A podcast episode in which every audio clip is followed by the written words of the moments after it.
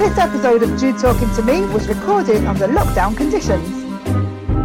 Hello, I'm Philip Simon. And I'm Rachel Krieger. We are two Jewish comedians. I'm Reform. And I'm Orthodox. And this is the show that tries to recreate that sensation of finding yourself on the miscellaneous table at your cousin Hannah's bat mitzvah. Except when we say your presence is gift enough, unlike Hannah, we really mean it. Each week, we'll bring you two of our favourite Jews to talk about their lives, their experiences growing up, and how much Jewishness has played a part. Are they oy vey or no way? Welcome to Jew Talking to Me.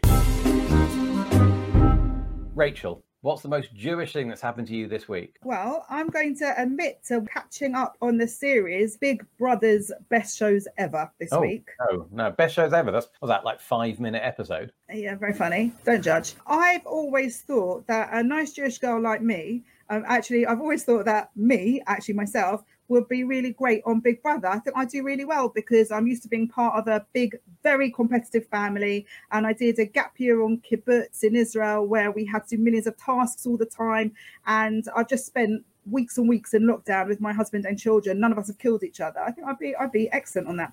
Right, but weren't all the main tasks and events on Friday nights? I mean, yeah, that is a bit of a problem because then that guy Marcus Bentley, the the announcer guy, he'd have to say every week something like Rachel has been excluded from. Sorry, this- wait, wait, wait, hang on. Sorry, is Marcus Welsh?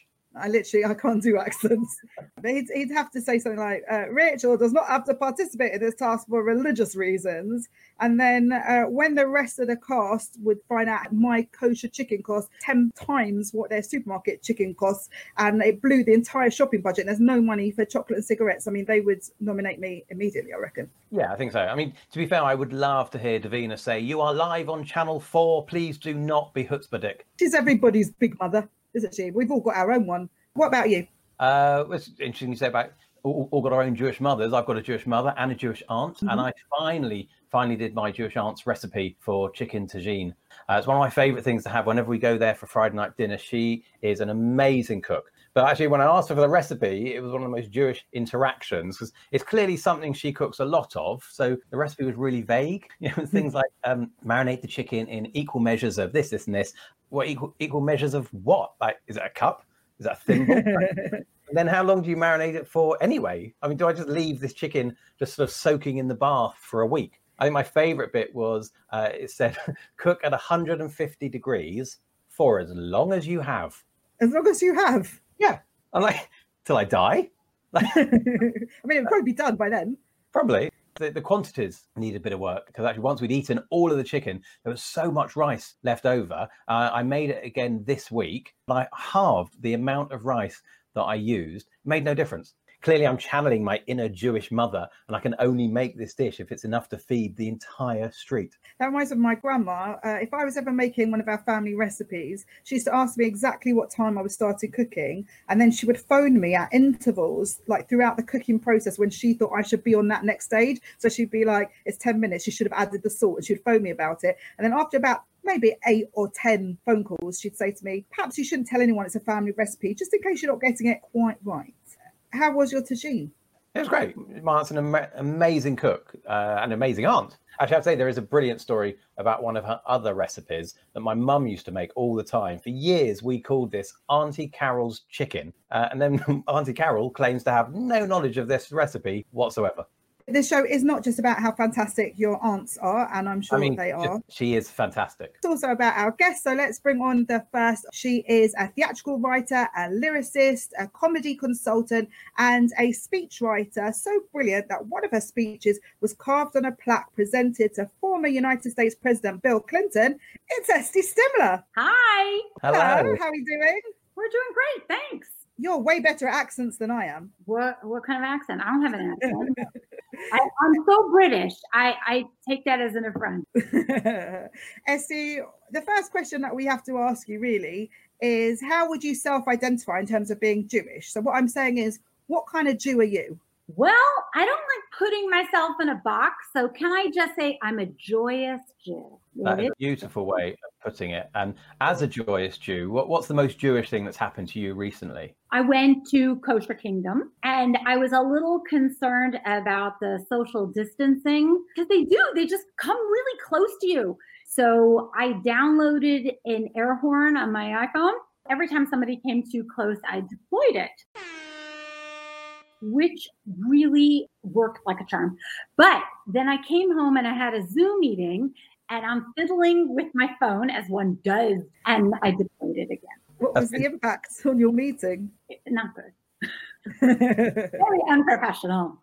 Our next guest is an award winning writer, director, and producer. He's the artistic director of the Baroque Theatre Company. He's the associate director of the Canal Cafe Theatre in London, where he regularly directs News Review, which actually holds a Guinness World Record for being the longest running live comedy show, and which is also well known to us by once starring our very own Philip Simon. So let's welcome Adam Morley. Hello. So, Adam, I've got to ask you the same question that I asked Esty. What kind of a Jew are you? I am a reform agnostic Jew. I think I have a sense of ethnicity, but not necessarily religion. Nicely summed up. Uh, and someone who I've has been working that, on that for a while. as someone who has that sense of ethnicity, but not necessarily religion, what is the most Jewish thing that's happened to you recently? I went to Yummies in Mill Hill and I got some schnitzel, uh, challah, and Israeli salad, or just salad as I like to call it. Was this for an occasion or It was for lunch. for lunch? Yeah. Lunch is always an occasion. I like Um, that both the stories this week were about you going to kosher deli type places. After we had our pre-chat last week, I was basically jonesing for schnitzel. I was Um, outside the door waiting them for, to open up. It's like you see the old men outside of pubs waiting for them to open up. There was me needing to get my uh, my kosher deli fix. I had an amazing incident recently involving schnitzel. I've had to very resentfully go dairy free for medical purposes. And I was at one of the kosher butchers and they just fried a big batch of schnitzel. They were trying to like sell it to everyone in the in the room. And it was 11 o'clock in the morning and they offered me a free schnitzel. And I suddenly thought, I can eat that now because I don't have to wait between dairy and milk, meat anymore because I don't have dairy anymore and I could eat a schnitzel at 11 o'clock and it would not affect my day. I can't even tell you that I thought for the first time going dairy free was worth it just for schnitzel. schnitzel. schnitzel at 11. I recommend it.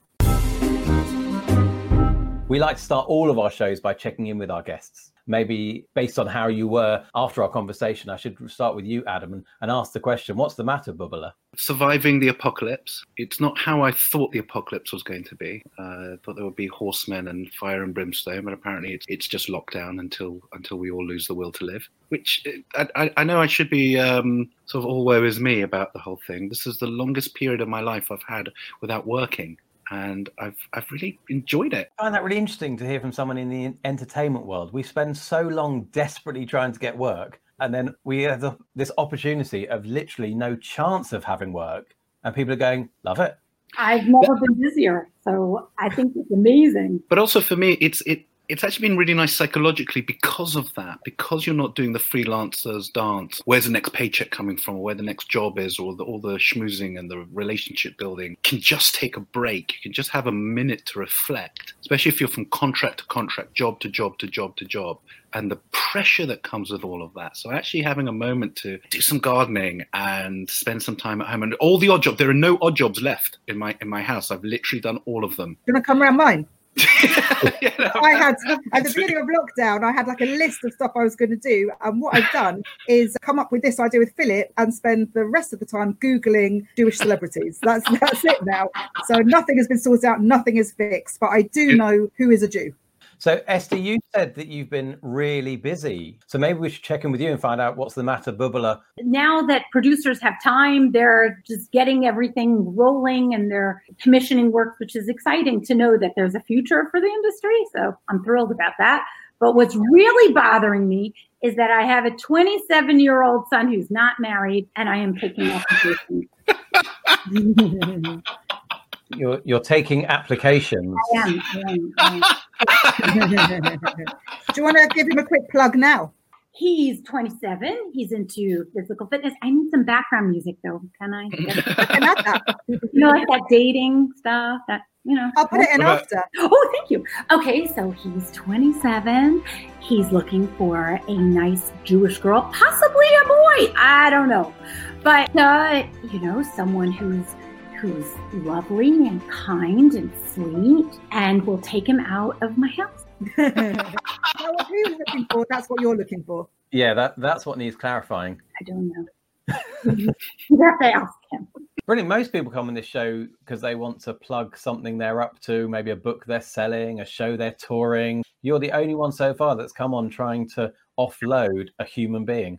But then I'm more Jewish than all of them. We'll have to bring you back on when he gets engaged to talk about like have follow up every year. Esty will come back and talk about the progress with her son. It'll be fantastic. I'd love to. Yeah, sure. Great. We'll have to do specials. The uh, Stimler baby special. I could just see it now. Rachel, we could do the wedding. Oh my God.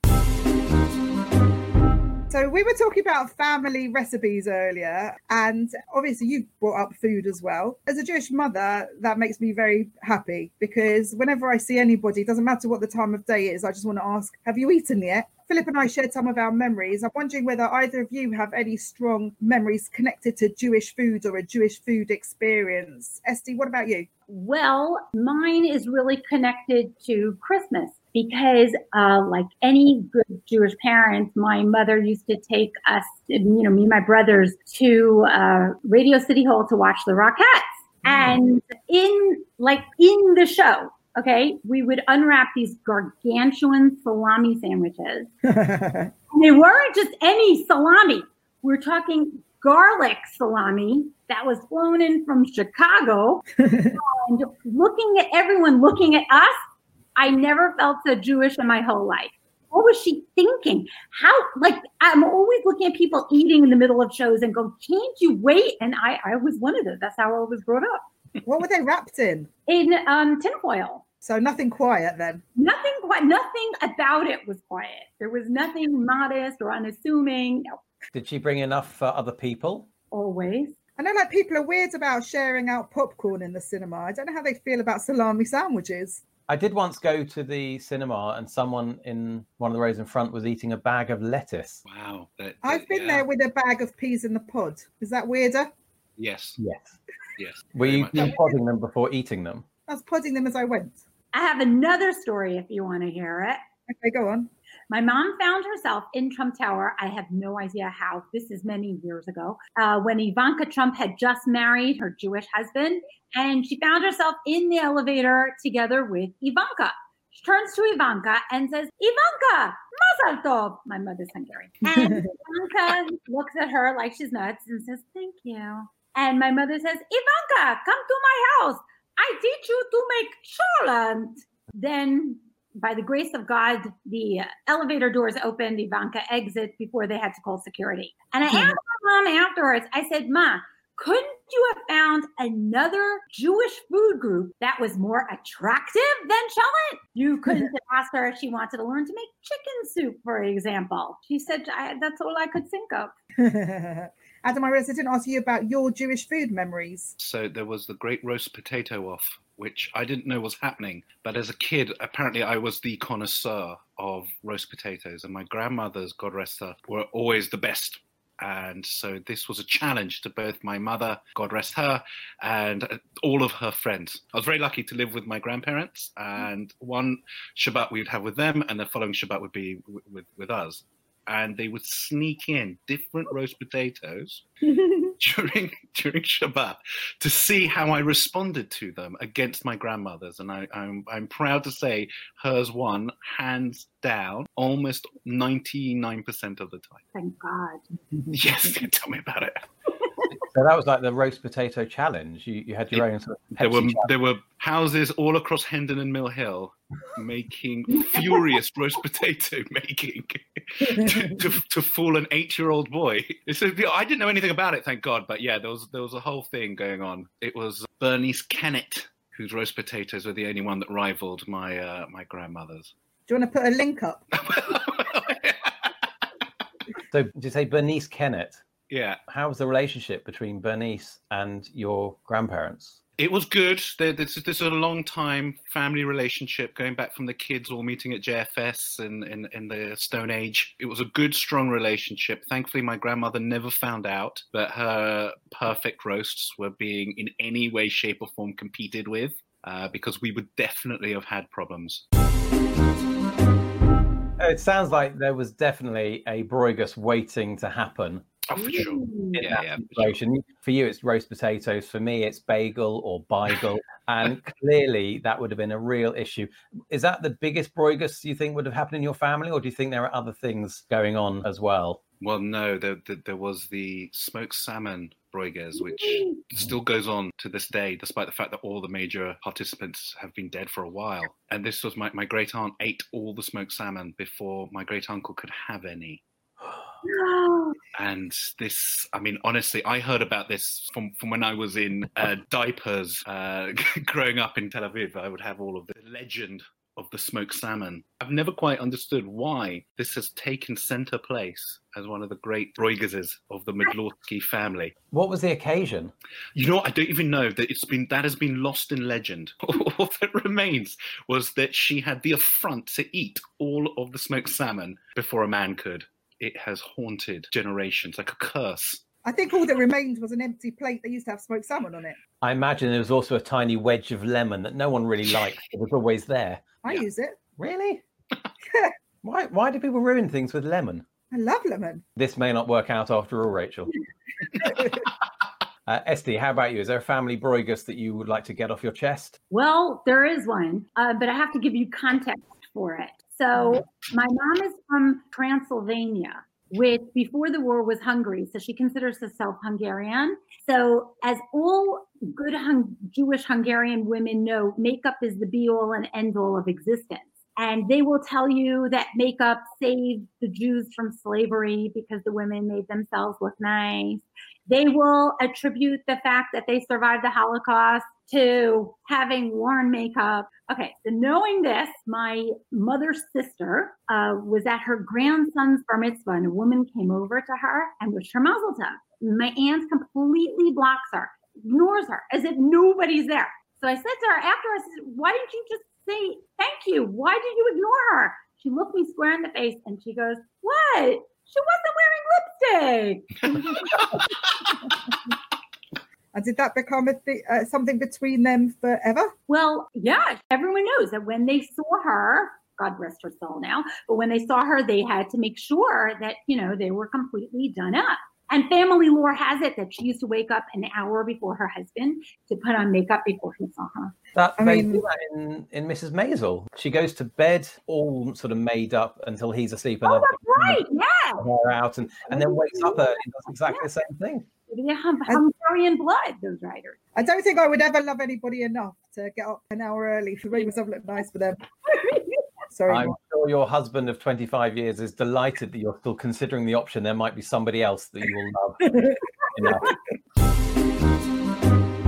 As you both know, uh, my background is in theatrical comedy. That's kind of how we met. In fact, I used to be part of a Facebook group that Adam set up. It was called Adam's Angels Become the Master of Your Own Destiny. And Adam created that group and then left almost immediately, thereby becoming the master of his own destiny. so, in this part of the show, which we've called Six Degrees of Can't Eat Bacon, we'd like to know who, apart from me, is your most interesting Jewish connection. Esty? Okay, my most famous relative is Fred Lebow, who was my uncle. He's my mother's brother, and he created the New York City Marathon. And there's a statue of him in Central Park. There's also East 89th is Fred Lebow Place. I miss him. He never had any kids, so we were very, very close. Um, there was no one to oust me from my position of being his favorite. and uh, yeah, that's it. Did you all have to participate in the marathon? Oh my God, no, but we used to go every year to the finish line. We used to stand with all the mayors and and like every mayor of New York. I think besides I've I've never been to one with de Blasio, but like Ed Koch, we used to stand with all of them at the press box and wait for the winners to come in. And my mother used to was desperate for me to be in the papers for some unknown reason. So she try to like shove me in the front. One year she was successful. It was the year Alberto Salazar and Grete Waitz won. I had a massive crush on Alberto Salazar. Anyway, so she pushes me to the front. I end up on the front page of the New York Post like this. so, for the benefit of the audio, Esty just made a very, very funny face. It was like, Ma! And that that's and then how they took the photo and it was a subject of much mirth in school the next day if anyone watching this or listening to this thinks that it must have been very difficult growing up with such a pushy Jewish mother, uh, to remind you that Esty's son is looking for a. Adam, who is your most interesting Jewish connection? relation from eons back, Yitzhak Luria, who was a rabbi. oh wow Uh, and he was behind uh, Kabbalah. Uh, So Oh. the or- the origins of that, and often when we if we meet with rabbis or, and they, they get the name, they then make the connection. I mean, Jewish mysticism is something I, I don't know a huge amount about, but I've seen how people respond to the family connection. It has an impact, so it's it's really interesting. Something I've been I've been reading up on. Is he the guy who wrote the Zohar? Yeah, yeah no he's got yichus Do you want to explain Yichus? yeah yichus is when you're related to somebody that like pulls the whole family up and we've tried to pull the whole family down for years. it just it just keeps propping us up there. We're trying to get out. Do you drop the name to get High Holy Day tickets and things? Yeah, that, that, it's really quite useful. It's really quite useful then. So that's when we go. Well, you know, actually, the lion of Kabbalah would would, would be very upset if we weren't allowed. I wonder if uh, it could get you like a table in a kosher restaurant or something. I can't believe you queued for yummies when you had that in your back pocket. It's like, exactly. Put that in like a table and blooms no problem My biggest memory of Rabbi Luria and the Zohar was being taught about it in my very ultra orthodox girls' secondary school, uh, where we were just taught that girls don't need to learn about Kabbalah. And uh, I wanted to come back later and shout at them, What about Madonna? She obviously needed to know. With food, we've got milky and meat, and those are quite extreme. And then Parev just nestle in the middle there, like the quiet kid in the back of the classroom. You are two clearly very passionate people. We're not so interested in things that people are passionate about. We want to know what are you parev about? Well, I can honestly say that I really don't care if Carole Baskin killed her husband or not.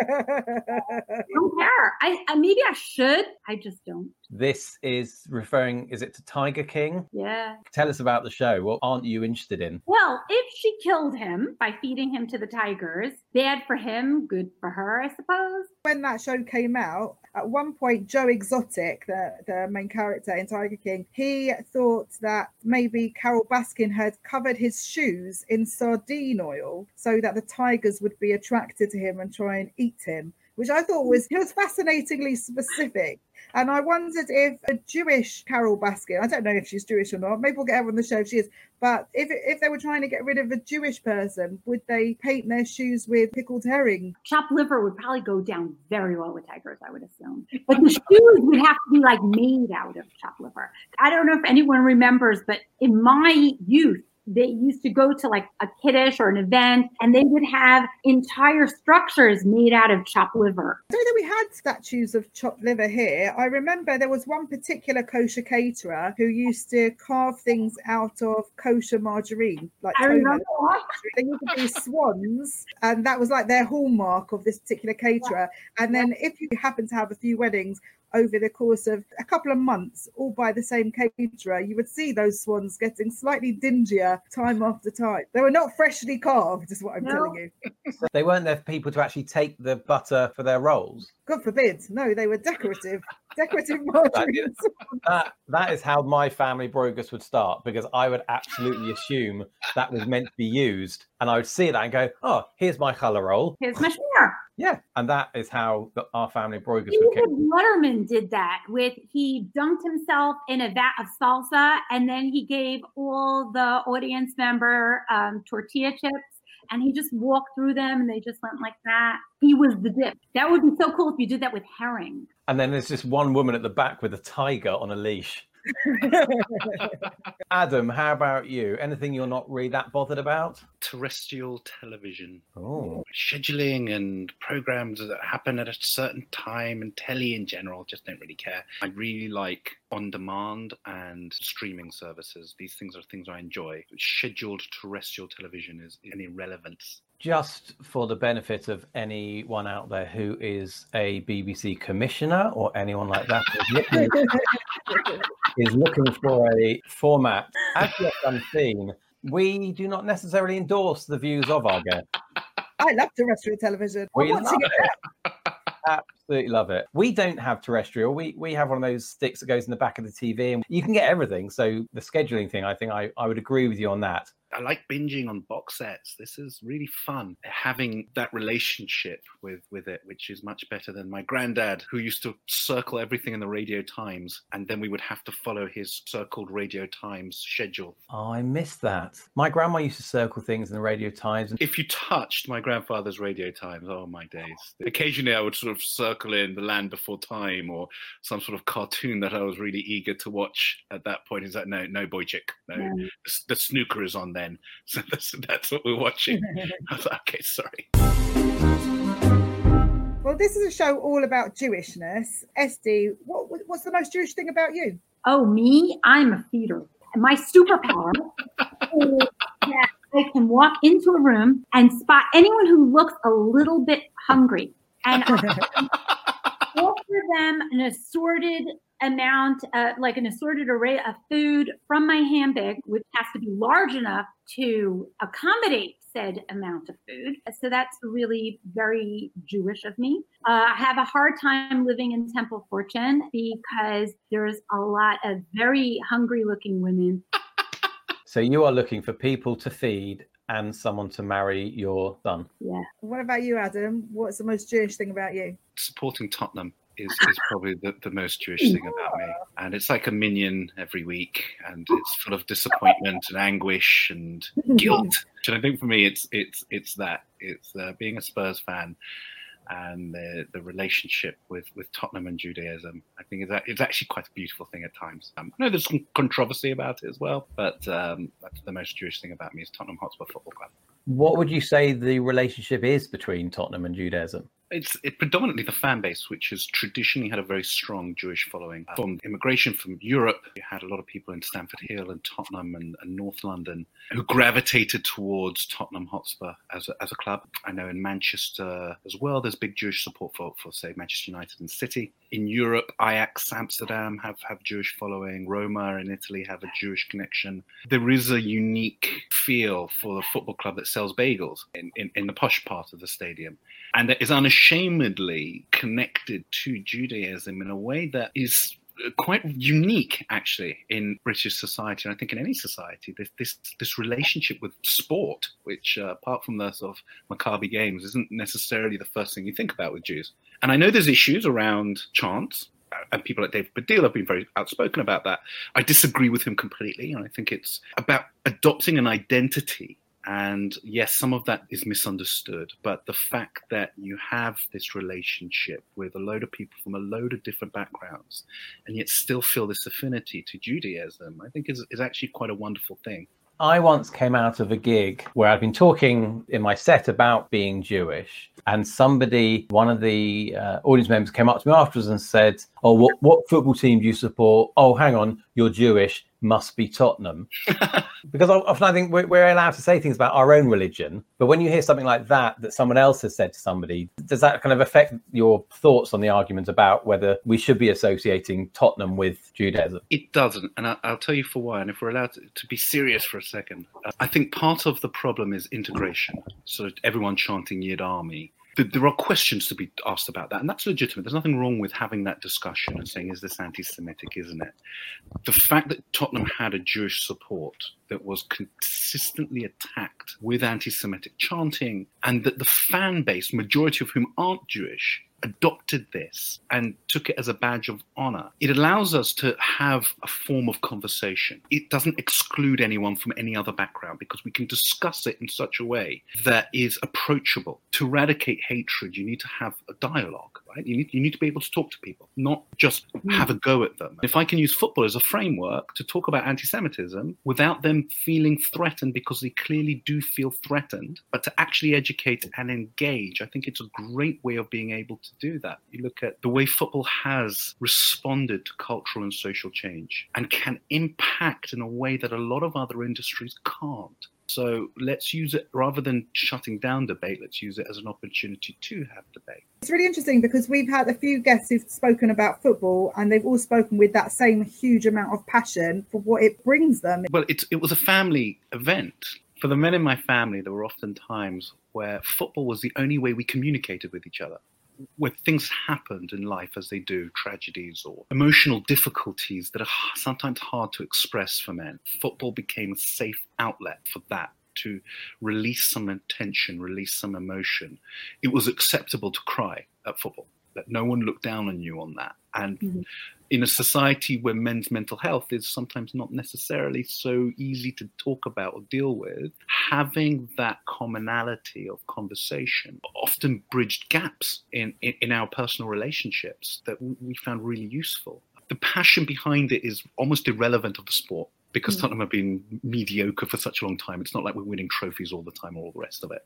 It's the taking part that counts. It's yes, yes, exactly, exactly. That is definitely not a chance you hear from the terraces.